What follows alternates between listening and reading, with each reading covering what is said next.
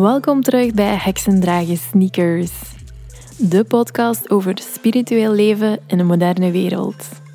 Mijn naam is Lana Bouwens en ik ben jullie host. Welkom terug, lieve luisteraars. Vandaag heb ik Emma Geluiden te gast. Maar vooraleer we beginnen aan ons gesprekje, wil ik graag eerst even vertellen over de Heksendragen Sneakers Academie. We hebben namelijk een online spiritueel leerplatform gelanceerd om jouw spirituele groei te ondersteunen. Denk de digitale Hogwarts van België en Nederland. Op de academie kan je verschillende cursussen vinden over meditatie, creativiteit, chakras, energy work, kruiden, astrologie en zoveel meer. Allemaal op één handige plek, zodat jij gemakkelijk jouw spirituele ontdekkingstocht kan verder zetten. Voor meer informatie kan je terecht op onze website www.heksendragensneakers.be academie. Over een spiritueel groeiproces praat ik vandaag dus ook met Emma, eh, die haar boek komt voorstellen. Ehm, alles goed, voor de rest minder. Over de ontmaskering van schone schijn.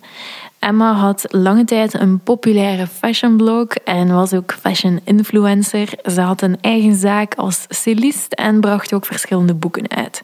Tot wanneer ze terecht kwam in een depressie. We praten over haar herstelproces, over de connectie tussen lichaam en geest en over loslaten. Welkom Emma. Dag Lana. Ik ga eh, beginnen met een eh, heel algemene vraag. Mhm. Voor de mensen die jou niet kennen, omschrijf jezelf een keer in drie woorden. Oké, eh, maar drie. um, ga, gepassioneerd. Dat is eigenlijk het eerste wat ik meteen aan denk. en dat vertaalt zich eigenlijk in alles. In, in mijn werk, maar ook in mijn leven. In hoe dat ik de dagen aanpak. Uh, het is heel qua passie.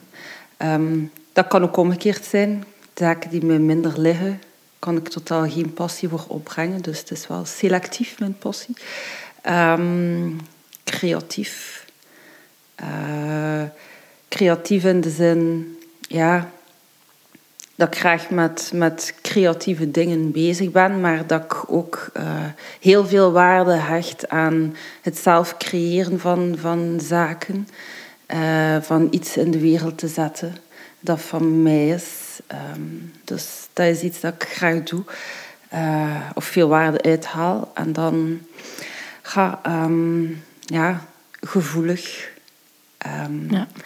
En dat heb ik altijd als een uh, immense zwakte gezien. Want het is daarom ook dat ik uh, altijd dat, dat sterke beeld naar voren bracht. Om mijn gevoeligheid te maskeren. Want ik wist, als mensen door uh, die laag gaan breken, gaan zij weten hoe, ja. hoe, hoe, kwetsbaar dat ik eigenlijk ben. En kwetsbaar hoe, hoe, hoezeer dat binnenkomt en hoe, hoeveel dat geleefd en broebelt. Dus, uh, maar nu ja, heb ik uh, die muren afgebroken rond mijn hart. Um, en ben ik daar ook redelijk open in. En nu begin ik meer en meer dat te zien ook als een sterkte. Um, als ik het juist inzet, als ik het juist kan um, ja, kaderen, dan is mijn gevoeligheid net een meerwaarde om, om ja, sneller te weten waar ik naartoe moet, sneller beter in te zien welke situaties voor mij passen uh, enzovoort. Um, dus uh, dat zijn drie, drie labels die eigenlijk altijd wel elke dag terugkomen. Um, en dan zijn er andere zaken, dat is dan weer afhankelijk hoe dat mij voel, dat ik erbij kan plakken. Het zijn dagen dat ik, dat ik ja, uitbundig ben, het zijn dagen dat ik echt uh, totaal heel introvert ben. Dat ik graag mijn god zou kruipen en dat niemand meer moest sturen. dus um, ja. Ja, het is eigenlijk grappig, want die drie woorden zijn ook de woorden waar dat ik mezelf mee zou omschrijven. Ja, oh ik denk dat wij qua persoonlijkheid en karakter heel gelijk mhm. zijn. Uh, zo die grens zoeken tussen passioneel zijn, heel sterk zijn, heel veel doen, creatief bezig zijn en jezelf naar buiten brengen. Maar toch dat kantje van zo heel intuïtief en gevoelig zo. En daar dus zo de balans proberen vinden, dat is heel herkenbaar. Dus ik vind, ik vind het wel leuk om zo, zo te horen. Ehm, je zei al dat je creatief bent, dat je graag dingen naar buiten brengt. Je hebt ook een mhm. boek geschreven, uh, Alles Goed, voor de rest minder. Um, het gaat over de ontmaskering van schone schijn. Um, in je boek schrijf je van dat je nog altijd niet goed weet hoe dat je op de vraag moet antwoorden. Maar ik ga het toch even stellen. Mhm. Eh, hoe gaat het vandaag met jou? Ja, hoe gaat het met mij vandaag? Um, ik vind dat nog altijd een heel moeilijke vraag. Um, omdat het op zoveel manieren kunt bekijken. maar laten we zeggen dat ik nu met mij gaat alles goed. Mm waar ja, als je daar dan weer dieper over nadenkt, alles goed? Nee, of course not. Niet alles gaat goed. Ik denk dat de vraag hier moest zijn, ben je gelukkig? Ik denk dat dat een, een, een logischere vraag is dan alles goed. Um, want niets kan ooit... Al, niet, dat kan niet. Het is onmogelijk dat alles goed is. Um, wat ik nu gewoon wel uh, veel sterker voel dan pakweg twee jaar geleden, is dat in mijn wereld gaan heb ik de zaken onder controle. En de zaken die ik kan controleren, uh, hoe ziet mijn leven eruit? Um, uh, hoe, ja, wie ben ik? Um, hoe ben ik in interactie en relatie met anderen? Dat zijn dingen die ik kan bepalen. Hoe reageer ik op anderen? Dat zijn dingen die ik kan bepalen. Daar gaat alles goed in de zin dat ik het onder controle heb en dat ik blij ben met de persoon dat ik meer en meer word. En ook op gezondheidsvlak gaan zaken veel beter. Ik slaap beter, mijn uitslag is beter. Um, dus ja, uh, alles uh, gaat goed. Um, met die kennis dat er heel veel zaken zijn uh, buiten mij en in de wereld en rondom mij, heel dicht ook, waar dat niet goed gaat. Um, dus hoe kan ik zeggen dat alles goed gaat wanneer dat er zoveel zaken ook niet goed gaan? Um, dus ik vind dat nog altijd een heel moeilijke vraag. Um, en um, ik denk dat dat eerder een soort van dooddoenersvraag ook is op een bepaalde manier. Dat is gelijk, dat de Fransen zeggen ça va. Die vragen nu ça va. En de bedoeling is niet dat je antwoordt hoe dat is. De bedoeling is dat je ça va terugzegt. Ja. En misschien is dat ook met de alles goed vraag. Um, en daarom pleit ik misschien meer voor, als je echt wil weten hoe het gaat met iemand, is dat gevraagd, ben je gelukkig? Omdat je dan meer kan, denk ik, um, onderverdelen. Op welk, waar ben je dan niet gelukkig? Of waar zie je dat is wel een aspecten heel, waar je kan veranderen? Heel, ja, intense vraag direct, ja, hè? Ja, maar ik denk dat het moment is dat we um, dieper gaan in onszelf en naar de mensen. Omdat de ontmaskering van de schoon schijn is wat het is. Is net doorbreken van alles gaat altijd goed. En ga, ik heb geen probleem. En flowing through life. Maar achter gesloten deuren eigenlijk uit elkaar val. Mm je, moet eerlijk zijn. Je moet to the point uw vraag stellen. Dat hadden ook to the point antwoord krijgen. Dus dat ik zeg, die een alles goed is eigenlijk een vraag wat denkt je wat iemand gaat antwoorden? Um, dus, um, maar nee, ik voel mij gelukkig omdat ik besef dat dat een mix is van vertrouwen in jezelf, sterker worden uh, in jezelf, waardoor dat jij jezelf gewoon beter kunt controleren wat jij doet. Weinig, maar heel veel ook binnen je bestaan, maar ook loslaat. Dat, zo, dat, dat, dat, dat er heel veel zaken zijn die niet goed gaan, maar dat je dat, je dat moet loslaten. Dat wil niet zeggen dat je daar niet moet naar kijken en niet kunt proberen helpen, maar dat je dat moet loslaten. In de zin dat, dat, er, dat jij geen mensen helpt als jij ten onder gaat aan het leed van iemand anders. Snap je? Ja, ja. En dat heb ik super lang gehad.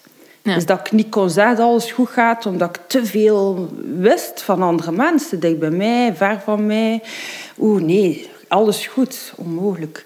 Ja. Um, maar ja, uh, we leven in, in een wereld waar dat niet de bedoeling is, dat je dat eigenlijk allemaal zegt. Hè. Dat is ja. niet de bedoeling. Uh, of niet de bedoeling. Mensen verwachten dat ook niet. Hè, dat je even echt uh, vraagt hoe, al ja, dat je antwoordt hoe het gaat. Um, maar ik denk dat dat wel nodig is. En daarvoor niet dat dat bij iedereen moet en dat, altijd, dat het altijd zo diep moet. Maar dat mensen wel iets eerlijker zijn. Ja, iets meer gaan, echt gaan graven naar van hoe gaat het echt met iemand en, en is die persoon wel echt gelukkig en waar kunnen we elkaar misschien ondersteunen en daarnaar te kijken of gewoon naar te luisteren op zich al. Ik denk dat dat inderdaad wel heel waardevol voilà, is. dat is het. Het boek gaat over onder meer de impact van sociale media, maar in essentie eigenlijk over depressie en mhm. burn-out. Um, ik, als ik mag, omschreef het een beetje als uh, de, de mooie zoektocht naar imperfectie. Ik mhm. vond dat wel een beetje de samenvatting van het boek. Ja, mooi. Um, de eerste hoofdstukken gaan vooral over ja, blijven volhouden, niet willen toegeven, eigenlijk wel al weten van er is iets mis, er klopt iets niet. Uh, maar ja, op een of andere manier wilde daar dan niet naar kijken. Uh, het is iets wat voor mij ook heel herkenbaar is, uh, die, die drive om te blijven verder gaan. Waarom denk je zelf dat mensen zo lang eigenlijk blijven vasthouden aan het idee van ja, ik ben sterk en, en ik wil niet toegeven en zo.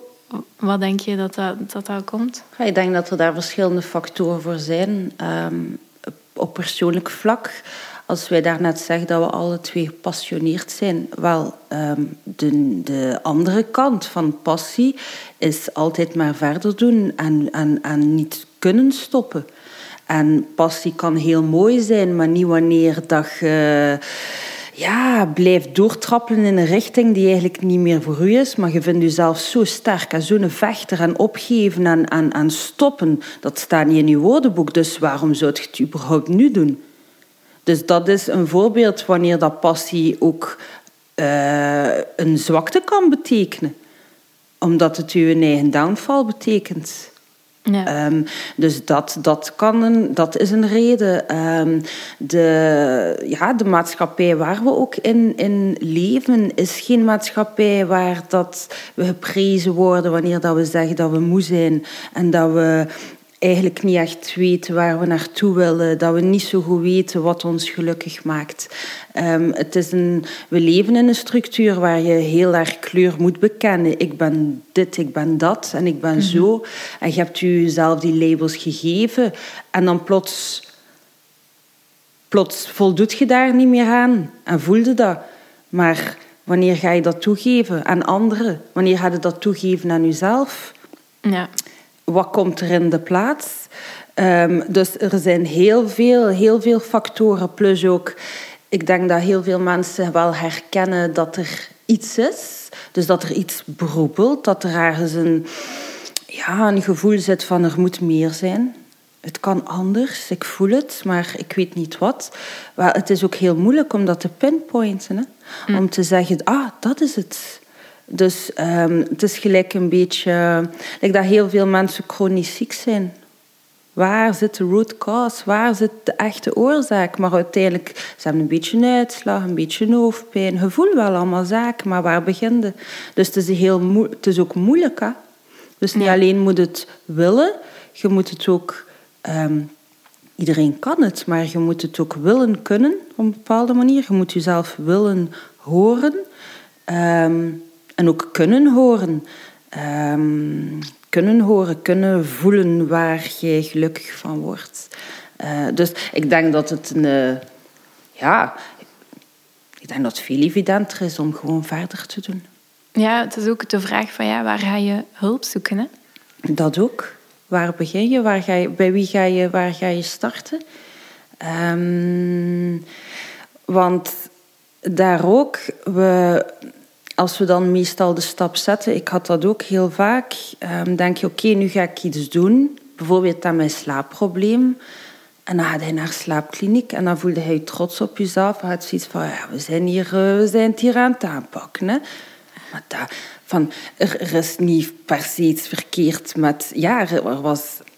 Ik had slaapproblemen, maar dat was psychologisch. Dat zat veel dieper dan ligt dat aan een imbalans? Ligt dat aan, uh, ja, ligt dat aan mijn matras? Uh, ligt dat niet? Dat ligt aan niets. Dat ligt aan... Dus um, je, ik wil niet zeggen dat dat verkeerd is, want je moet op onderzoek gaan. En, um, maar het is... We willen een hapklare oplossing voor iets dat zo um, complex en genuanceerd is. Um, en dan denk je, ah ja, het is dat. Ah, ik neem nu dat. Ah, nu, is, nu zal het opgelost zijn. Ja. Maar zo is het niet. Nee, het is, het is ook een beetje geduld hebben voor het herstelproces en weten mm. van dat het eigenlijk een, een continu 100%. proces is. Dat, ja. ja. op een bepaald moment gaat het inderdaad beter, maar het blijft denk ik wel een continue uitdaging. Ja. Om Zeker. daarmee bezig te zijn en daar naar te kijken, te luisteren, te voelen. Zeker. Um, ja.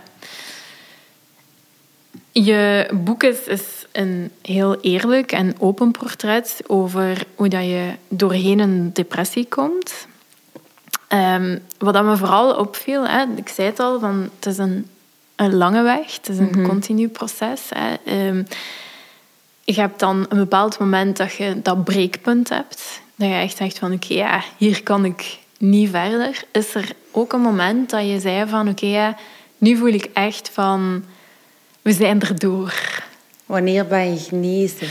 Ja, ik zeg niet per se genezen, maar heb je zo ergens een kantelmoment gevoeld van oké, ja, nu zijn we de goede weg op? Of is dat echt gewoon all over the place? Want je zegt ook van ja, het gaat echt heel up en down. Ja, het gaat sowieso stapsgewijs, maar er zijn uh, momenten, uh, specifieke momenten die eh, ja, die, die je blijft herinneren en dat je weet, dan uh, ben ik in een volgende fase geschoten. Maar net zoals dat er, dat er geen hapklare oplossing is en het is niet dat je op een dag opstaat en zegt, ah, oké, dit was het. Het is gefixt. Het is gefixt. nu, uh, nu kunnen we er uh, verder. Uh, dat is het niet. Het is een, een continu evolutief proces. En het is ook een kunst om daar op een bepaalde manier van te genieten. En, en om genieten in de zin van aanvaarden en ermee leren spelen. en mee leren, ja, mee leren leven.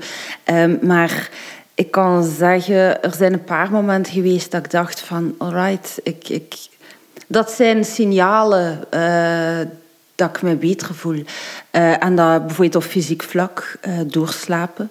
Ja. Dat was dat ik zoiets van, my god. Dus wacht, dat is slapen? Dus hè, de hele nacht? Och, och ongelooflijk. Um, ik heb nog altijd, het zijn nog altijd nachten dat ik niet goed slaap, maar het is niet meer... Um, mijn normaal is niet meer slecht slapen. Ja. Dus eigenlijk mijn, mijn balans zit juist nu.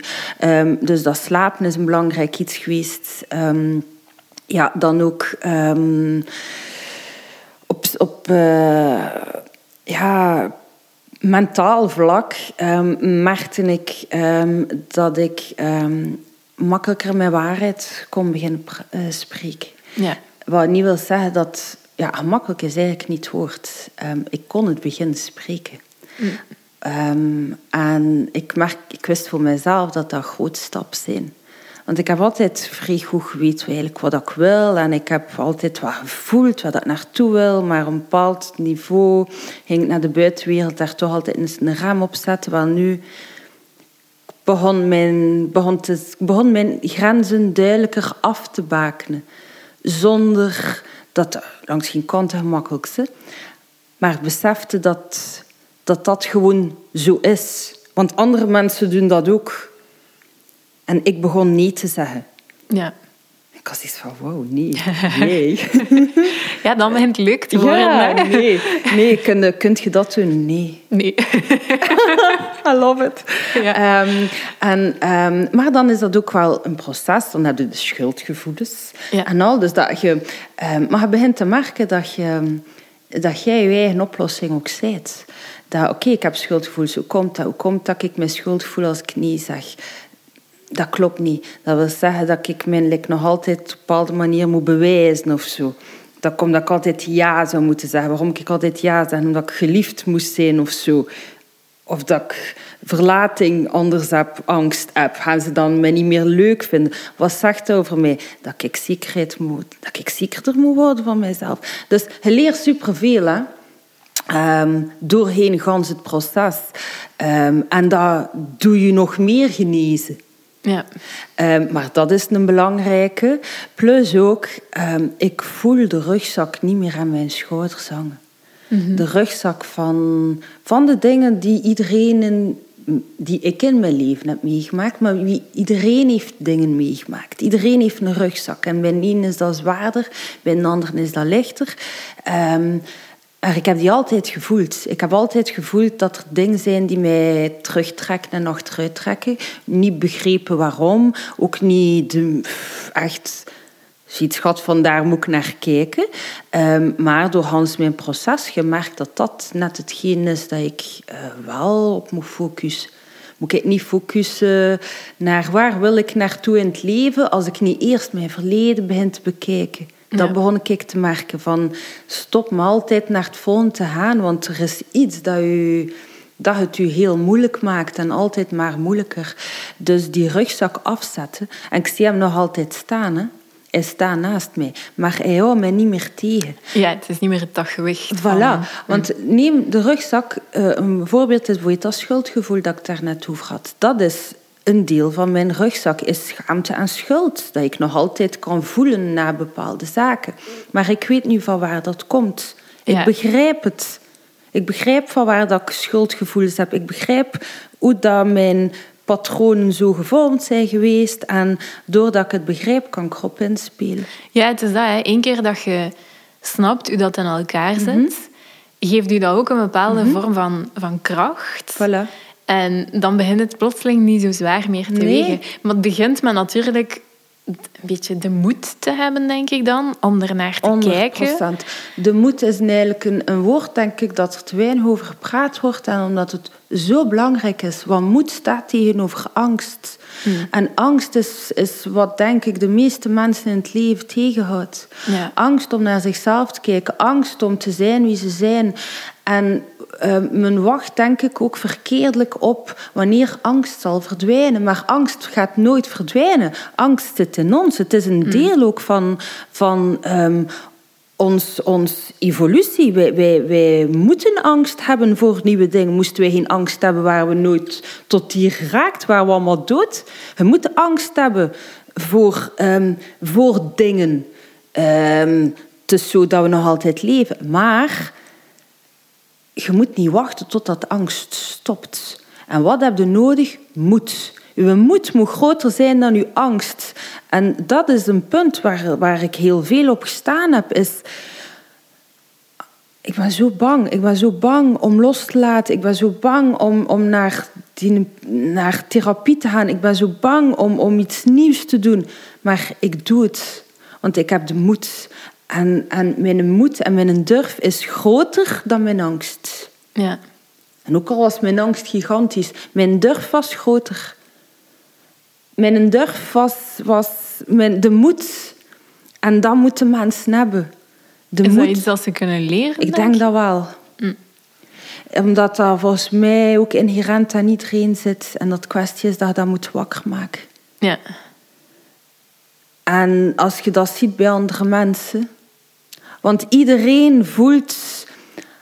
Het is gelijk als je naar, naar Vrionozel, als je naar zo'n films kijkt waar dat iemand een hond redt in een kolkende... Ja, maar dat is onnozel. Maar dat is moed, hè.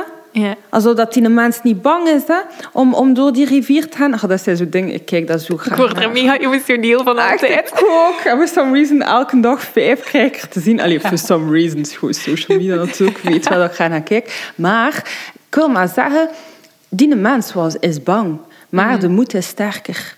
En dat komt binnen. Waarom? Omdat mensen voelen dat dat... Ja, iedereen heeft dat. Iedereen, iedereen bewondert dat. Bewondert dat ook in zichzelf. De moedige dingen die hij gedaan heeft. En dat kan klein en groot zijn. Hè? Maar moed is cruciaal in het leven. Wilt je ergens raken? En dat, zijn, dat gaat de moed om een bepaald outfit aan te doen. Omdat je zegt, ik wil nu een keer dat kleur gaan doen. Because I love it and I don't care wat dat mensen gaan zeggen. En dat is de moed om eindelijk je waarheid te spreken. Dat is de moed om naar een andere stad te verhuizen, omdat je voelt dat je dat moet doen. Je hebt dat ook gedaan, hè? Ja. Het is niet dat je, dat, je, dat je hebt zitten wachten tot er geen enkele... Ik kan er wel bij zeggen dat Ben was. dat ik gewoon meegaan Meegaan ben. Maar toch, toen was ik ook nog echt wel vrij bang van alles. Oké, Dus- maar blijkbaar was uw moed en jullie durf groter dan de angst, ja. want anders werd je gebleven, werd je waard. Wat ik wel nog wou zeggen, als je gaat naar dat, dat filmpje van die mens die in het water springt om die hond te redden. Ik denk dat heel veel mensen moed hebben om iemand anders of een dier te redden. nog. Maar de moed om jezelf te redden, terwijl dat je zou denken van... Allee, dat is toch het eerste dat je moet doen. Maar ik denk dat dat nog net iets moeilijker is voor heel veel mensen... om dat voor jezelf te gaan Ja. doen. En hoe interessant is dat? Pijnlijk, hè? Tragisch, hè? Dus ja... Maar zo interessant. Hoe komt dat? Hoe komt dat dat men heel goed weet in het vliegtuig dat je eerst je eigen zuurstofmasker moet opzetten? Want dat hadden ze je klein niet had kunnen redden. Want dan loopt je klein misschien, leeft hij nog, maar hij niet meer leeft. Dus je moet jezelf eerst redden. Ehm, je moet... ehm, en dat is iets... Dat is, ik begrijp dat ook nu nog maar, hè? Want dat koppelt bijvoorbeeld terug naar wat we daarnet over hadden, is ehm, altijd maar geven, inzetten met het leed van anderen, ehm, uw eigen leed niet willen aanvaarden, omdat je denkt, Tine heeft veel slechter, ik moet, ik, ik, eh, het gaat niet over mij. Maar jij kunt niemand redden als jij zelf aan het verdrinken bent. En nu heb ik dat door. Hoe meer focus dat je op jezelf plaatst en hoe sterker dat je jezelf maakt, hoe sterker dat jij ook eh, hoe, sterker je impact kan zijn voor andere mensen. Ja. Ehm, en dat is iets, iets, iets tragisch, mooi, pijnlijk interessant. Dat mensen liever iemand anders redden dan zichzelf vaak. En dat is ook heel mooi, ja. Maar ergens zou men zichzelf ook even graag moeten zien. En misschien is het ook geen of-verhaal. Misschien moet niet alles in hokjes worden verdeeld. Misschien kunt je en jezelf vrij graag zien.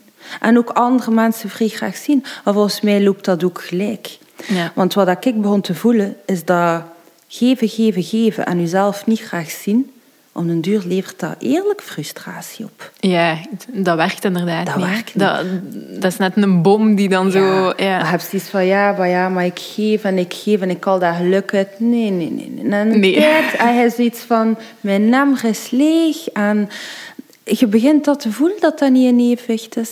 Mm. Maar het is gelijk, onlangs vroeg ik op mijn social media... ehm, geef je soms complimenten eh, over het uiterlijk...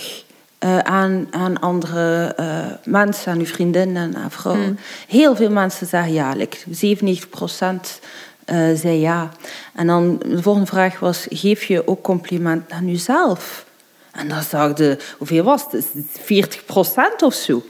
En dan vroeg ik, het, vind je een taboe om jezelf mooi te vinden? Heel veel mensen vinden een taboe.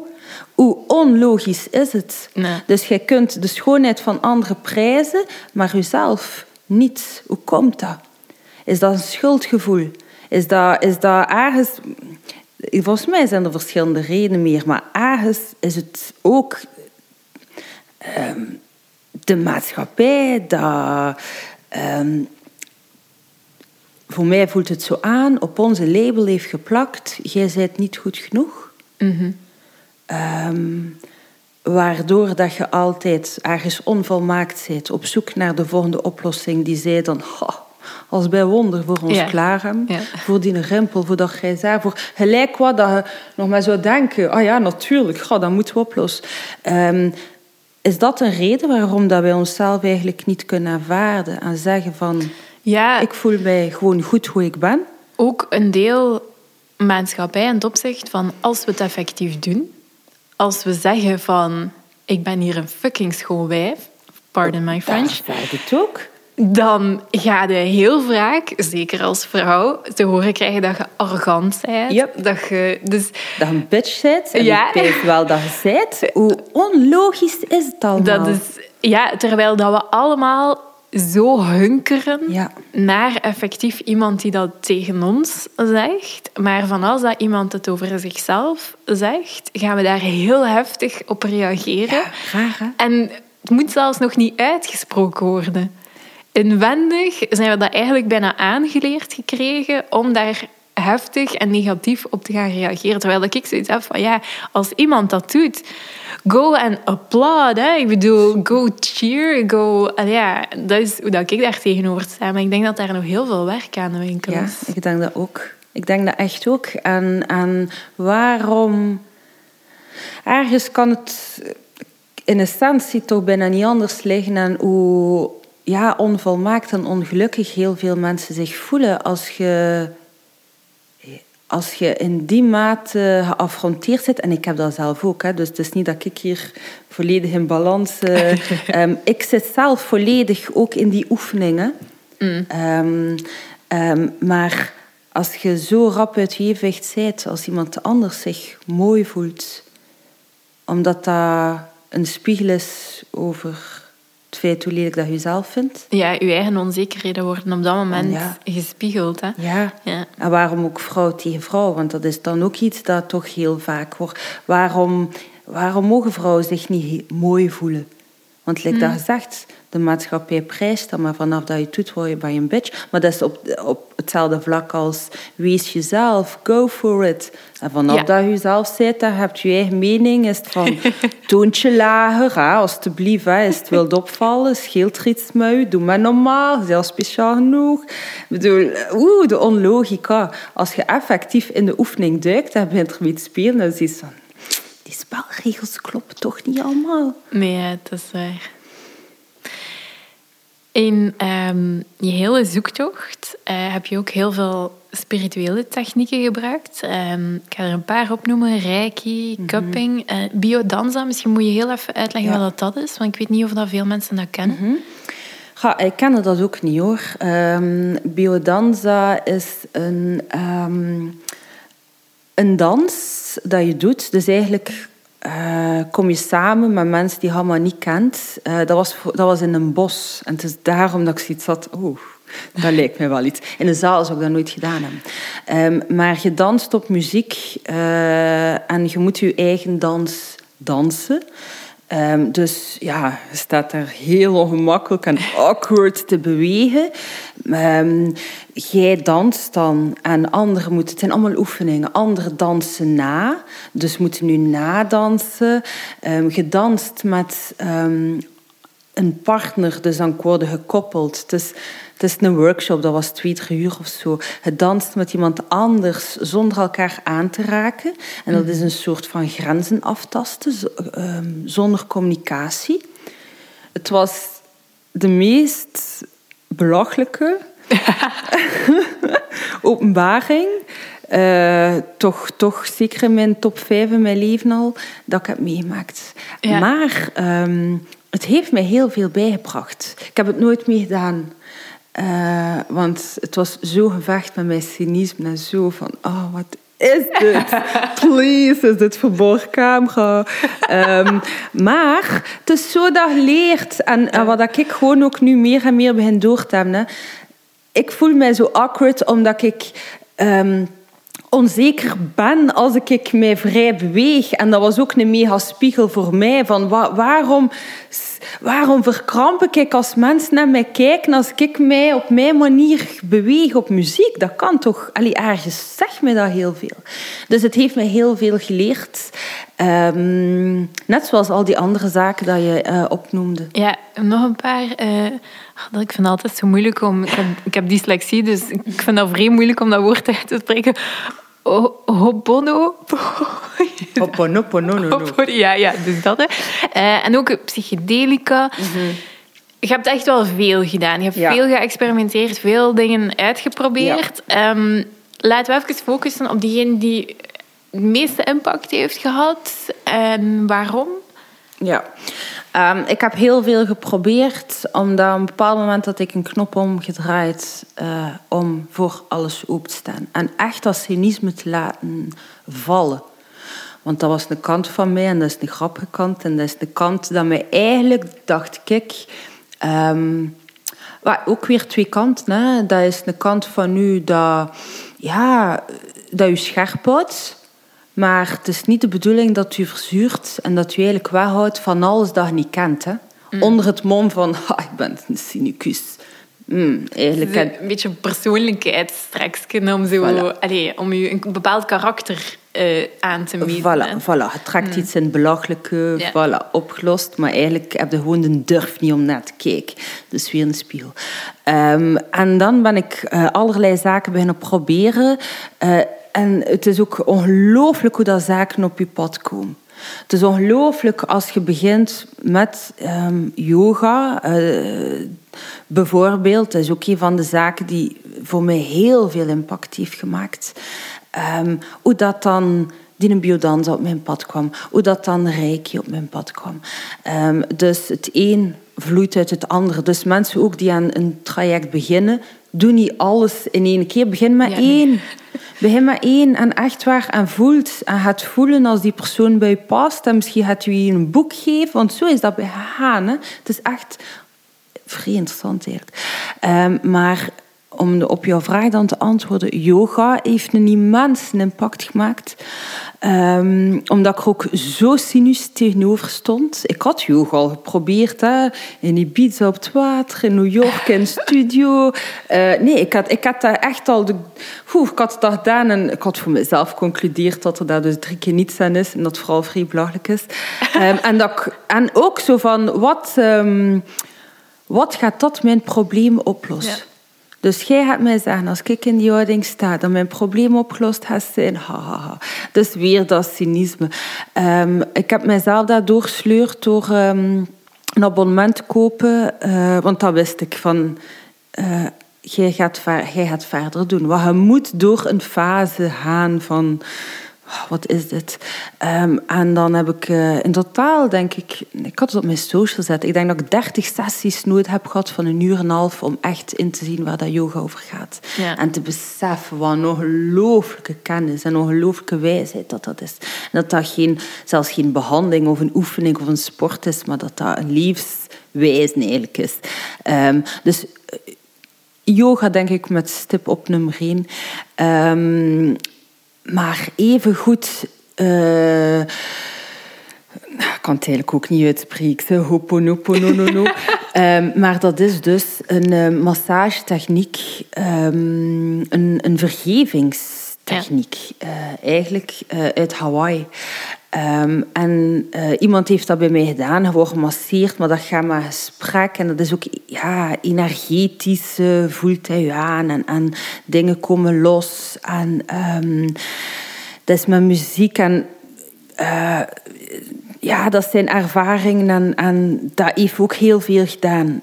Um, op verschillende vlakken. Dat heeft dingen losgemaakt bij mij. Dat heeft het concept van vergeving bij mij uh, in spotlight geplaatst. Van oké, okay, dat moeten we ook nog doen. Daar moeten we ook nog een keer naar kijken. Um, maar dat even, even goed voor mij um, het belang van massage belicht. Mm -hmm. want bijvoorbeeld, ik raakte mezelf nooit aan ik, ik heb niet graag knuffels. En, en like, vreemd, mijn, mijn man, eh, jij weet dat. Allee, jij kan mij zo vastpakken, maar ik blijf dan zo wat versteend staan. En dat is ik, dat is helemaal. maar toen mocht ik dat doorten dat dat eigenlijk misschien niet is. Hè. Dat ik een keer naar moet kijken. Want ik weet nog de eerste keer dat ik gemasseerd werd, moest ik eerst... Oh nee, wat gaat hij doen? En eigenlijk was ik meer bezig van... Oh nee, niet daar. En oh, als ik soms meer aan denk, wanneer is het eindelijk gedaan? Oké, ik had het gedaan. Goed gedaan, maar... Ik ben ontspannen.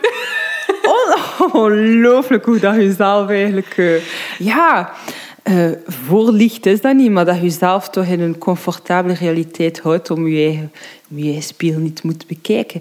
Maar uh, uh, dat heeft mij ook geleerd dat, dat, dat zelfmassage superbelangrijk is. Dat je zelf moet kunnen naraken. Dat, dat je over jezelf moet kunnen wrijven. En dat is nu voor iets dat ik echt... Uh, twee, drie keer per week doe. Met vrij goede noli. Uh, is mezelf invrijven en mezelf mijn lijf bedanken. Um, en dan begin hij te lezen bijvoorbeeld over... Toen begon ik te lezen over... Um, uh, doorbloeding en doorstroming en hoe belangrijk dat is.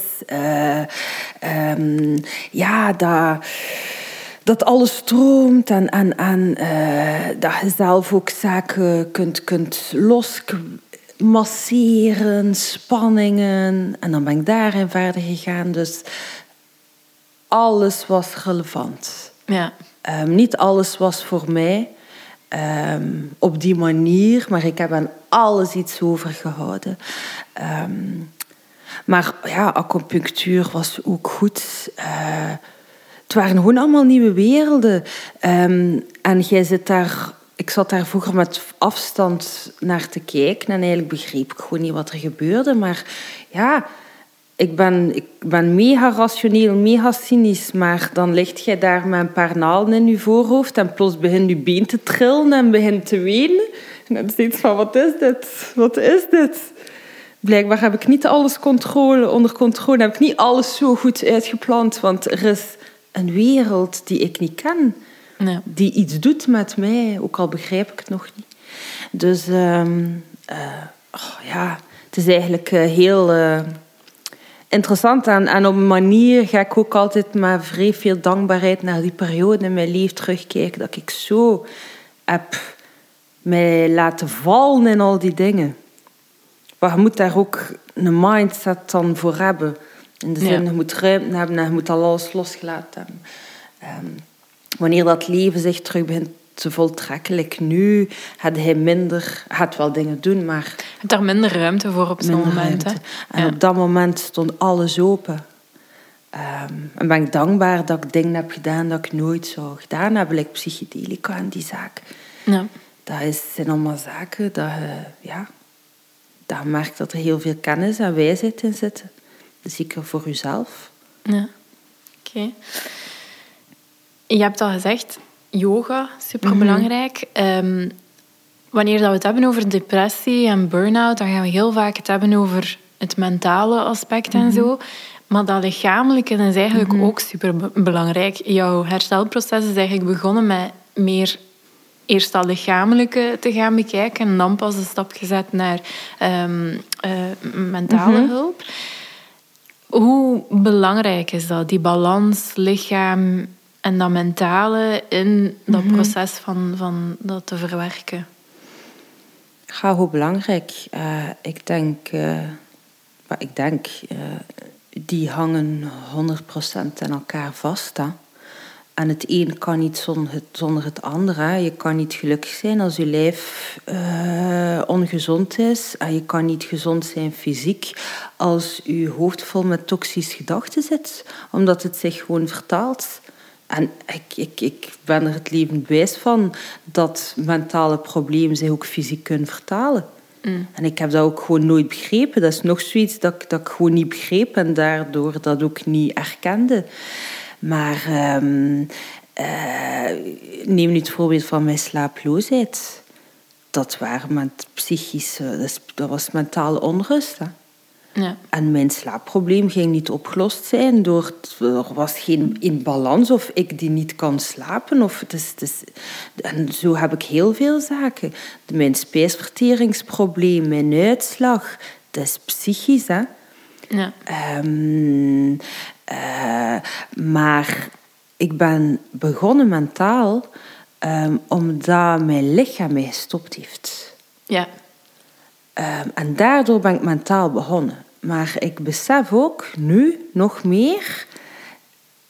Um, ben ik fysiek begonnen, besef ik nu nog meer dat je, denk ik, op een bepaalde manier je mentaal eerst moet losweken van mhm. alle kaders in je hoofd, vooral dat je echt aan je genezing kunt beginnen.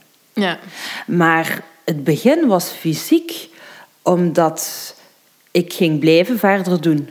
Ja. En het is mijn lijf dat gewoon na honderdduizend signalen en honderdduizend slaaploze nachten en al uiteindelijk heeft gezegd, nu is het gedaan. Ja. En dan, dan ja, uh, ben ik daarop begin focussen.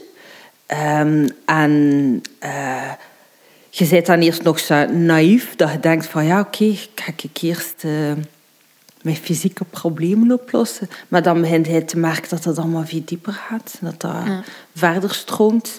En dat je het een niet kunt oplossen zonder het ander. Ehm, maar je hebt, het, uh, je hebt de gesprekken nodig hoor. De dagboek schrijven in mijn dagboek. Um, dus je hebt het mentale nodig om eerst al ja, mentaal te genezen, te Mhm. willen genezen. Ja. Het is, het is, ah, ja, je- het een kan niet zonder het ander. Het is gewoon... Wat ik dan heel opvallend vind, is dat heel vaak mensen terechtkomen bij bijvoorbeeld een psycholoog of een therapeut. En dat is het dan. En daar ontbreekt dan een beetje dat Ja, 100%. fysieke, dat, dat lichamelijke, wordt daar gelijk afgesneden. Ja. En ze werken louter en alleen op dat mentale. Terwijl dat ik zoiets heb van ja, het is inderdaad verbonden. Er moet op alle tweede vlakken gewerkt Mhm. worden. En daar heb ik echt het gevoel dat het nog een beetje misgaat. En in jouw boek omschrijf je dat heel mooi, hoe dat, dat eigenlijk constant samengaat. Mhm. Ja, continu. Want ehm, ik begon te voelen dat ik like, een detox moest doen. Ehm, en detox is zo'n modewoord, maar het kwam erop neer dat ik voelde dat ik moest in plaats van meer, meer, meer, een volgende project, een volgende oplossing, een volgende behandeling, dat ik moest beginnen ehm, verminderen. En eh, detox heeft zich op alle vlakken vertaald. En like dat gezegd, dat is mentaal, dat ik eh, mij bewust begon te worden van mijn gedachten. Van eh, de mensen eh, die ik zag, de plaatsen waar ik ging, wat geeft me energie, wat niet, wat traineert mij. Dus dat ik daar begon te merken van ik moet beginnen shiften. En ik moet, maar dat zich dat even goed vertalen in mijn voeding Ja. dat ik begon te merken van oké, die toxische gedachten kan ik skippen, maar als ik blijf eh, ja, toxisch eten, ja, veiligheid eten, eh, mijn emoties koppelen aan eten, eh, alcohol drinken. Dat ik nu, ik kan nooit echt ervaren, maar dat, is, dat, is, dat zijn bijvoorbeeld zaken wat mensen doen om, om te verdoven. Of, of, of eh, ja, dan kun jij niet gezond worden. Hè? Ja. Dus het hangt aan één. Hè? Dus het hangt aan één met, met hoe jij je... Ja, het is ook een fysiek herstellen. Ja. Dat fysiek herstel heb je vooral gedaan met Ayurveda. Dat is een heel belangrijk aspect. Ja. Ehm, op welke manier heeft dat jou specifiek geholpen? Op zoveel vlakken. Ehm, op zoveel vlakken, omdat dat gaat, eh, je denkt eerst, ah, dat gaat over eten, maar eigenlijk gaat het ook over veel meer. Hè? Ehm, dat gaat veel verder. Daar wordt de, de, de balans lichaam-geest heel hard aangeraakt. Hè? Daar wordt eh, yoga als een vast onderdeel in het leven eh, beschouwd. Hè? Ehm, dus daar is het niet van eet gezond en voor de rest eh, werkt u te platter en kijk, kijk naar Zever op tv. Hè. Nee, het, het, is, het, is, het is zo. Hè. Uh, um, het, is, het, het, toont, het toonde voor mij heel erg dat het meer een evenwicht is van balans. Dat zaken niet zozeer afgeleid moeten zijn. Uh, want het Ayurveda heeft mij aangesproken door in eerste plaats het eten. Dus ja. ik merkte van, oh, dat eetprobleem, dat is toch nog altijd iets... En ik had, al, ik had geen eetprobleem meer ze, in mijn hoofd. Mm. Maar ergens voelde ik mij toch nog altijd schuldig als ik vuil had gegeten, frieten had gegeten of zoiets. Ging ik nog altijd toch ja, gefixeerd zijn op gewicht en op, op... Ook al had ik voor mijzelf dat wel geplaatst van... I'm over it. Um, dat was niet zo. Um, en zeker in combinatie met mijn kind begon ik vrij te merken van... Het is hypocriet wat je doet. Jij, geeft dan, jij zit haar te zeggen hoe dat ze moet eten, dat ze haar groente moet opeten, hoe belangrijk dat is. Jij maakt je kwaad tegen je kind, maar tegen je eigen... Ja. Allee, ja, dat gaat niet, hè. Dus die frictie, ik zoiets van, dat, dat moet ik hier oplossen. Um, en zo ben ik in de Ayurveda gegaan. En voor mij, um, na heel veel dieet te hebben geprobeerd, na heel veel kaders, want je zoekt daar eens iets, een houvast... Mm. Um, was voor mij dan openbaring dat er er, zijn wel een, er is wel een afleiding bij Ayurveda. Uh, maar het gaat vooral over intuïtie. Het mhm. gaat vooral over hoe voelt u. Um, en en uh, je wordt wel onderverdeeld in een bepaalde dosha. En dan kun je wel um, een bepaald type. Uh, en dan krijg je wel tips van het is beter om warm of koud eten te eten. Afgestemd op je vertering. Afgestemd op of wanneer slaapt je best, wanneer werkt je best. Maar dan nog, je eigen gevoel, je eigen intuïtie staat daar heel sterk op. Ja. Um, en wat mij ook aansprak, is dat dat eigenlijk het begin is van. Um, ja, de gezondheidsleer, uh, van heel veel diëten zijn daarop gebaseerd. Heel veel uh, ja, uh, gezondheidsleren, visies komen, komen van de Ayurveda. En ik wou naar de essentie. En dan ging ik zelf wel mijn kader er rond bouwen, maar ik wou naar het begin gaan. En zo ben ik bij Ayurveda gekomen. En dan heb ik een kookcursus gevolgd en ik een paar boeken gekocht. En ik vond dat een openbaring. Ik vond dat een openbaring om zo met eten om te gaan. Eh, om, om zelf te leren voelen. Om, om um, ja, te voelen wanneer heb ik genoeg om te beseffen dat leven niet altijd hetzelfde is, dat wij door seizoenen gaan, dat allemaal veel genuanceerder is. Dat was voor mij echt hoe, ja, op een bepaalde manier, hoe minder kaders, hoe meer dat ik moest vertrouwen op mezelf en hoe meer dat ik begon door te hebben dat dat gewoon is voor mij al sinds hoe ik moet leven. Um, dus dat heeft mij heel veel, eh, heel veel gebracht. Van de kruiden, hoe belangrijk dat ze zijn, bijvoorbeeld. Dat ik ook niet door. De verscheidenheid dat je moet eten. Uh, dus de verschillende smaken, hoe belangrijk dat dat is. Dat uw vertering uw number one is, dat je naar moet kijken. Dus ja, eten, eten. Heb je groentjes gegeten, al wel. Uh, maar hoe is uw vertering? Als je iedere keer buikpijn hebt als je groentjes hebt gegeten, dan uh, zij het misschien toch niet zo goed bezig en moet je daar naar kijken. Dus um, het is eerder ja, um, naar jezelf leren kijken, leren luisteren, leren vertrouwen. Um, vond ik echt een, uh, een openbaring. Ja, oké. Okay. ik heb een heel mooie zin in je boek gelezen. Ik ga hem even voorlezen. Hoe laat je los wanneer je niet meer weet wat er in de plaats mhm. gaat komen? Mm Zoiets van ja, dat is eigenlijk wel een heel goede vraag. Um, wat zijn jouw bevindingen? ja, uh, wat zijn mijn bevindingen? Ik denk dat iedereen op dat punt staat, op verschillende punten in zijn leven. En dat gaat van een relatie dat je voelt van misschien ik moet loslaten, maar wat als er als ik nooit iemand anders vind. Dat, is dat, dat, ja. zijn die zaak. Uh, dat is je ontslag geven, dat is uh, loslaten. En dat kan, dat kan op een paar punten, like, like zo'n zaak, maar dat kan ook op, op 100% alle labels dat je jezelf hebt gegeven. Zijn de wie ben ik en um, hoe kunt je loslaten als je niet weet wat er in de plaats gaat komen? Wel, ik denk eerlijk um, verschillende zaken, maar ik denk basis vertrouwen in jezelf. Ja. Dat vertrouwen in jezelf, dat het. Ik kan alleen net vanuit mezelf spreken. Wat ik voelde na een bepaalde tijd is dat het fundament Emma gaat niet verdwijnen als de gedaante verandert. Ja. En dan begon ik meer en meer te beseffen dat Emma niet zit in de gedaante. Emma, Emma, de gedaante, is de expressie van dat moment. Is hoe ik wou zijn. Is het beeld dat ik van mezelf had en wou opwerpen in een bepaalde fase in mijn leven. Mhm. Want in mijn boek beschrijf ik mezelf, en dat is wat ik ook deed ja, om mezelf beter te kunnen begrijpen of waar ik doorging, is mezelf met een boom vergelijken.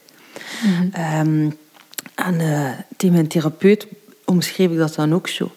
Is, um, de boom is de gedaante dat ik aanneem of aannam in een bepaalde fase in mijn leven. En op een bepaald moment waren mijn blaren aan het afvallen en mijn tak waren aan het sterven. En ik dacht dat mijn boom dood was. Mhm. Ik dacht, Emma is weg. Want alles waar ik mijzelf voor kende, alles waar iedereen mij voor kende, is er niet meer. Mijn boom is dood. Het is pas achteraf dat ik begon te beseffen dat Emma in de wortels zit. En dat het vertrouwen is van Emma is helemaal niet weg. Het is kwestie van een nieuwe gedaante aan te nemen. Maar ja, afgestemd op wie ik nu wil zijn. Dus het is vertrouwen in uzelf, maar eigenlijk, we komen hier weer terug naar het begin bijna van ons gesprek. Vertrouwen en loslaten. Ja. Loslaten dat dat ook misschien onderdeel is van het leven dat het niet de bedoeling is dat als je 18 jaar bent, of dat zijn dan die fases in je leven, dat je zegt, ah ja, of, of na je studies, dat je zegt, oké, ik ga zo iemand worden en je settelt u, hè? you got it all figured out. En dan uh, weet je wat labels, je hebt dat gedaan en, en wat het is, gebouwd een gans kaartenhuis op. En ik had een heel groot kaartenhuis, vrij glamoureus en iedereen, iedereen vond, vond fantastisch wat ik deed, maar om een duur hield mij dat gevangen. Ja. Ehm, en uh, dan daar ook is het, een, is het durf ook om te zeggen van ik laat het in elkaar storten. Ik denk dat het vooral moeilijk is op dat moment, want ik kende jou toen ook al. Mhm. En ja, alles zag er zo fantastisch en succesvol uit. Hè? En ik denk dan dat de buitenwereld constant zegt van ja, je kunt dat toch niet opgeven. Nee. ik kan me voorstellen dat dat voor jou echt wel moeilijk is om dan zoiets los te gaan laten. Mega, mega schuldgevoelens en mensen die me het andere raad geven. Hè? Mm. Mensen, ja. mensen die zeggen, zij is zot geworden wat hij doen en, en, en, en um, wat het ook allemaal moeilijk heeft gemaakt op een mm. bepaalde manier. Hè? Um, en ook het, um, nu besef ik ook, is, is ik bouwde mijn huis zo glamoureus en groot omdat ik, mijn leed zo groot was. Hè? Ja. Omdat, omdat het is gelijk, hoe meer dat mensen tegen mij zeiden, je zei hoe bezig, hoe dat ik er weer een kaartje opzette op mijn kaarthuis, dat ik nog minder moest geconfronteerd worden met ja, pijn die daar echt achter zat. Hè. Maar oeh, ik had echt een immense schone hevel gemaakt. Hè. Ja. Um, maar ik, ik, uh, ik, ik merkte van... Uh, en dat is ook maar als je een kind krijgt of, of als je zo geconfronteerd wordt met iets dat naar u zit kijken en naar u kijkt van... Ja, hoe, hoe ziet de wereld eruit? Um, uh, dat moet eerlijk worden, hè. En ik begin maar eerlijk te zijn tegen jezelf. En ik begon door te hebben van dat kaarten zo meer gevangen. En um, ik kan verder doen, ja. Maar, en dat is ook ergens ook het mooie aan het leven. Je kunt kiezen. Ik had kunnen kiezen om verder te doen. En dat ging comfortabeler geweest en ik ging kunnen verder doen. Maar ik ging heel ongelukkig geworden zijn. Ja. Um, omdat pijn verdwijnt niet. En kun je wel een keer, uh, kun je wel een, keer een glas drinken. En kun je wel een keer naar, uh, op reis gaan. En kun je een nieuwe relatie. En kun je zelfs een klein maken. Maar je pijn gaat niet verdwijnen. Ze. Nee, En dan begon ik door te hebben van... Nog een project. Nog, nog, nog. Nee, niets nog. Stoppen. En... Um, uh, dat is, is vrij moeilijk geweest. Want echt... Het is... Het is het is een machtig proces, maar het is machtig gruwelijk op momenten. Ja. Ik ben op de grond gevallen van verdriet dat ik niet meer kon stappen. Zo verdriet, hè? Like dat je in de film ziet, hè? dat mm. denkt, mooi, goed geacteerd. Maar uh, nee, eh, je kunt, de grond kan onder je voeten wegzakken. Ja. En dat je volledig... Ik, ik, ik omschreef dat, wat kan niet Misschien is dat voor een volgende boek, dat ik nog wat stuk een dagboek. Want ik, uh, ik omschreef dat in mijn dagboek. Um, voor mij voelde dat gelijk dat um, mijn terrein was afgebrand. Gelijk dat je aan het kijken waart naar like, zo een, een bos dat afgebrand is. Zo voelde dat voor mij. Maar ik zag af en toe zo, zo een plantje. Je ziet dat zo plots dat je zoiets hebt van wow, nature. Dat zag ik. Ik ja. van oké, we gaan daarop focussen. Maar het voelde verschrikkelijk. En er zijn heel veel momenten geweest. Um, maar dat, dat, schrijf ik ook in mijn boek. Hè. Uh, het, je denkt echt dat het het einde is. Hè. Ja, dat is This is the end. Zo noemde mijn dagboek. This is the end. Hè. Ja. En dan, uh, dan, dan is dat veranderd. Dat ik zeg van, ja, oké, ja, het is een einde. Maar een einde betekent ook een nieuw begin. Ja. En dan, ja... Maar het is, uh, het, is, het is niet gemakkelijk. Maar als je daar gaat, begin je gewoon te, merken... dat wanneer je, net zoals in die biodanza... zo uit je comfort wordt geduwd... dat je moet focussen op, op op, ja, op die paar dingen dat je wel kent en weet en goed zit. En dat zijn die dingen dat je focust, dat je daar begint te doen groeien. En dat je ziet, ja, dat je groeit, dat je jezelf leert kennen. Dat ziet dat van, oké, eigenlijk, hè, eigenlijk heb ik die persartikels niet nodig. Eigenlijk heb ik die cijfers niet nodig op Instagram. Want ik ging hem afsluiten. Ja. Het was, voor mij was het... Uh, het hoeft niet meer voor mij. Ik was eigenlijk mega gelukkig. Maar dan kwam corona. Um, maar uh, ik corona. Ja, maar ik zei van shit, ik moet hier toch mijn waarheid zeggen. Um, maar um, uh, ik was eigenlijk, ik had het kunnen afsluiten en ik was eigenlijk heel gelukkig ook. Ja. Maar gelijk, die, like bijvoorbeeld die cijfers op Instagram, dat is iets zo nozels. Hè? Maar om een duur was ik, dacht ik echt dat ik mijn cijfers was geworden. Ja. Dacht ik echt. Hè? En dan was ik beschaamd. Dus je zei kwaad op jezelf, maar ook beschaamd was ik in mezelf. Dat ik dan dacht van, maar Emma, hoe durfde? Na alles wat je had gedaan, had hij je nu slecht voelen omdat je zoveel likes hebt? Zij, zij zo iemand geworden? Seriously? Maar ergens was dat zo, hè? Want ik ben nu al bijna drie jaar achteruit aan het gaan in mijn cijfers. Ja.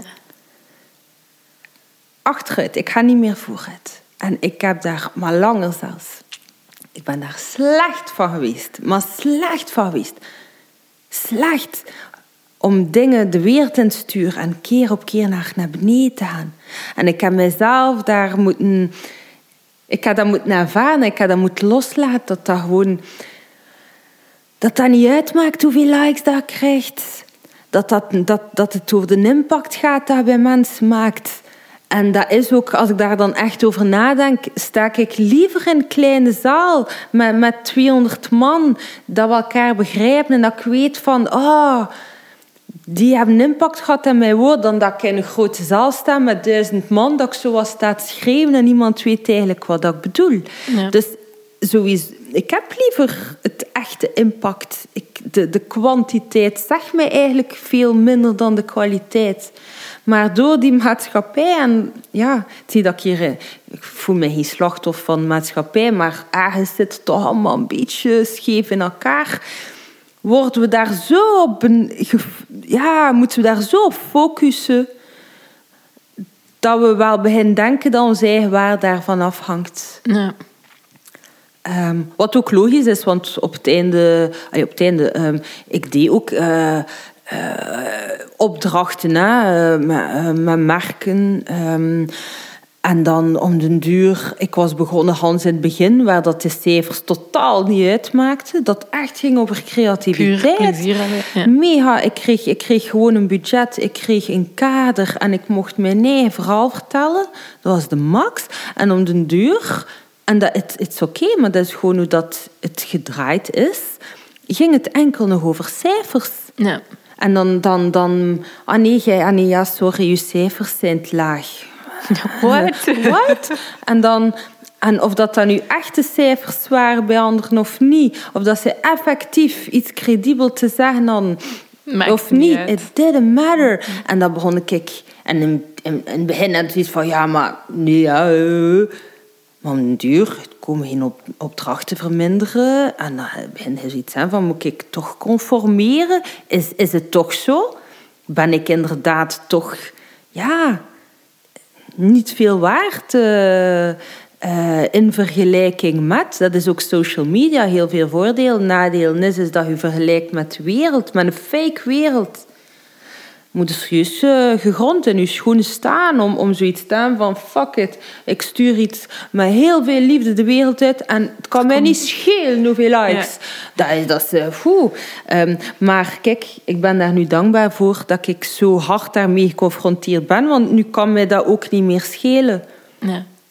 En nu, nu, nu is dat ook wel, het is altijd wel, ja, het is, het is altijd wel uh, een evenwicht, maar dat kan me niet meer schelen. Ik ben niet meer bezig van, is dat een een foto, past die bij een andere foto? Is het juiste moment om te posten? Hoeveel likes heeft dat gehad? Ah, fuck, ik moet dat nu op, op mijn story zetten. Zou ik dat wel zeggen? Pup, pup, pup, pup, pup. Oh, let it go. En ik weet mensen die... ehm, die eh, die, ik, die ik ga raken, die ga ik gaan raken en andere mensen niet. En dat is zelfs met mijn boek. Het is daarom dat ik niet weet hoeveel dat er verkocht zijn en dat ik ook geen zicht wil hebben. Ja. Het is de eerste keer in mijn leven dat ik geen zicht wil hebben. I don't want to know hoeveel dat er verkocht zijn. Ze gaan het mij wel laten weten. dat is. Ja. Maar ik ken mijzelf, omdat ik... Ook al ben ik door Hans dat traject gegaan. Hè, ik ken mijn valkuilen. Ja. En dat is een groot voordeel. hè. Maar ik weet, moest ik dat nu in eigen beheer hebben gedaan? Of moest ik zicht, wat ik een zicht hebben, hè, dat het gewoon opvraagt. En, en ik zou mij daar zelf op afgerekend hebben. Ja. Ik zou zoiets hadden van, oeh, nog maar zoveel verkocht. Poehoehoe. Maar daar gaat niet om. Daar gaat niet om. Want al haak ik tien mensen met die een boek dat ik binnenkom en dat ik er kan raken en dat ik er een push in de rug kan geven, daar gaat het om. Ja. Niet van, maar ik hoop dat er zoveel mogelijk verkocht zijn. Dus ehm, het is een continu evenwicht om uzelf te zijn en uw, en uw waarde te bepalen in een maatschappij waarin dat we leven. Ja. 100 procent.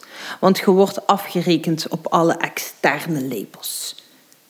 Op je cijfers, op je successen, op je uiterlijk, op, al, op alles wat je ziet langs de buitenkant. En als je daar tegenin gaat, en hebt zoiets van... "Oh, fuck it. Fuck it, ja. Ik voel mij hoe dat ik ben. En dat wil niet zeggen dat je er tegenin moet gaan. Hè? Dat wil niet zeggen dat je nooit een keer weet hoe dat duidelijk je schoon kunt maken. Hè? Maar je vertrekt van je eigen en hij bepaalt wanneer. En hij bepaalt hoe dat je het wilt doen. En hij bepaalt... Dan, dan, zit je, dan gaat je merken dat, er daar een, eh, ja, dat je daar een prijs voor betaalt. Maar ja, die betalen we graag. Voilà, voilà. Het is gelijk... ehm, ik had, het is ook een quote uit mijn boek. ehm, eh, was it hard over letting go? Not as hard as living in a lie. En dat was ook zo. Ja. Dus als ik nu de balans... Maar niets is zwart-wit en oh, dat was heel goed dat ik dat gedaan heb. Of dat was een foute keuze. Of, het is niet zo simpel. Het is allemaal genuanceerd. Het is gelijk aan alles wat al ook hebt meegemaakt. Haalt daar dankbaar uit, maar haalt daar ook andere dingen uit. En, ehm, maar hier ook, eh, het, is, het is... Ja... Een genuanceerd iets geweest. Ja. Dus voor mensen die een authentieke en eerlijke ervaring op Instagram willen zien, kunnen ze jou volgen eh, op... Aan mijn naam. Eh, Ja. Emma Geluide. Hoe dat het woord E-M-M-A Geluide G-E-L-A-U-D-E. We gaan dat ook in de show notes zetten. Om af te ronden gaan we nog een paar rapid fire questions doen. Dat zijn eigenlijk vragen waar dat je eh, heel kort en bondig eh, op moet antwoorden. Oeh, moeilijk. Eh, ja, meestal lukt dat niet en dat is ook oké. Ehm, wat is jouw ochtend- of avondroutine? Ehm, laten we mijn avondroutine. Eh, ik heb mijn tv afgezet. Eh, dus ik kijk geen tv meer s'avonds. Uh, ik stop Jackie naar bed. En dan is eigenlijk mijn me-time begonnen. Eh, en dat gaat... We beginnen altijd met yoga. Liefst in de tuin, dus buiten. Eh, en dat is voor mij ja, de beste slaappil dat ik ooit heb genomen. Omdat ik letterlijk de spanning uit mijn lijf voel gaan. Ehm, dus yoga, s s'avonds, is voor mij vast avondroutine eh, geworden. Ehm, maar eigenlijk, Hans mijn leven is een beetje... Of Hans mijn dagen zijn zo routines. Gezonde Ja. routines geworden. Ehm, ja, maar 's morgens ook. Like voor, ehm, vanmorgen ben ik naar hier gekomen en ik, eh, wat ik nu meer terug begin te doen is eh, mirror work. work. Ja. Dus dat je naar jezelf kijkt. Eigenlijk vrij niet onnozel ziet. Ik ga het weer zeggen, vrij onnozel. Eigenlijk, is niet onnozel, maar eh, je kijkt naar jezelf in de spiegel en je bent gewoon dankbaar voor jezelf. En je bent blij voor jezelf. En je bent blij van... ja, Emma, je bent... Je bent gezond, je, bent- je krijgt de kans om een podcast te doen. Wees blij, je gaat er iets goed van doen, eh, van maken. Wat je ook antwoordt, zijn uw antwoorden op dat moment. Er is geen kader. Uh, allee, zo die zaken. Dus uh, dat is wel iets dat ik s'morgens meer en meer begin te doen. Uh, als ik iets ga doen. Dat ik mezelf, ja, eigenlijk wat ik heel dagen ook of altijd al Hans mijn leven heb gedaan bij al mijn vriendin, is zo, allee, ja, hallo, je kunt dat. En aan mijn neer was ik dan zo echt een ja. stoute muilen. Dat is graag, hè? Ja. maar nu is dat veranderd. Wat is jouw favoriete quote of mantra? Oh. Mijn favoriete quote of mantra. Dat zijn van die zaken, dan wil ik, dan wil ik zoiets antwoorden dat al zo overtreffend is. Um, het zijn zoveel zaken. Uh, ik kan nu alleen maar op zoiets vrij onnozel komen. Ik weet niet eens of dat ik het rijk mee akkoord ben. You only live once. Ik weet niet waarom dat over die quote... Uh, Oké, want ik weet dan zelfs niet of dat eigenlijk zo is. Um, swat, you only live once. Maar wat kan ik daar dan wel uit halen, is dat je... Um, ja het leven moet nemen en elke dag moet nemen en de kans moet grijpen. En, en um, dan vind ik dat wel een goede quote. Ja, okay. Grijp de kans dat je hebt in het leven. Ga ervoor. Besef dat je maar één keer leeft. Besef ook dat je maar één keer jong bent. Wacht niet tot je pensioen. Allee, dat is like dat je zo wacht tot het weekend om je goed te voelen. Uh, dat is niet de bedoeling van het leven. Maak dat je elke dag goed geluk voelt, tussen aanhalingstekens.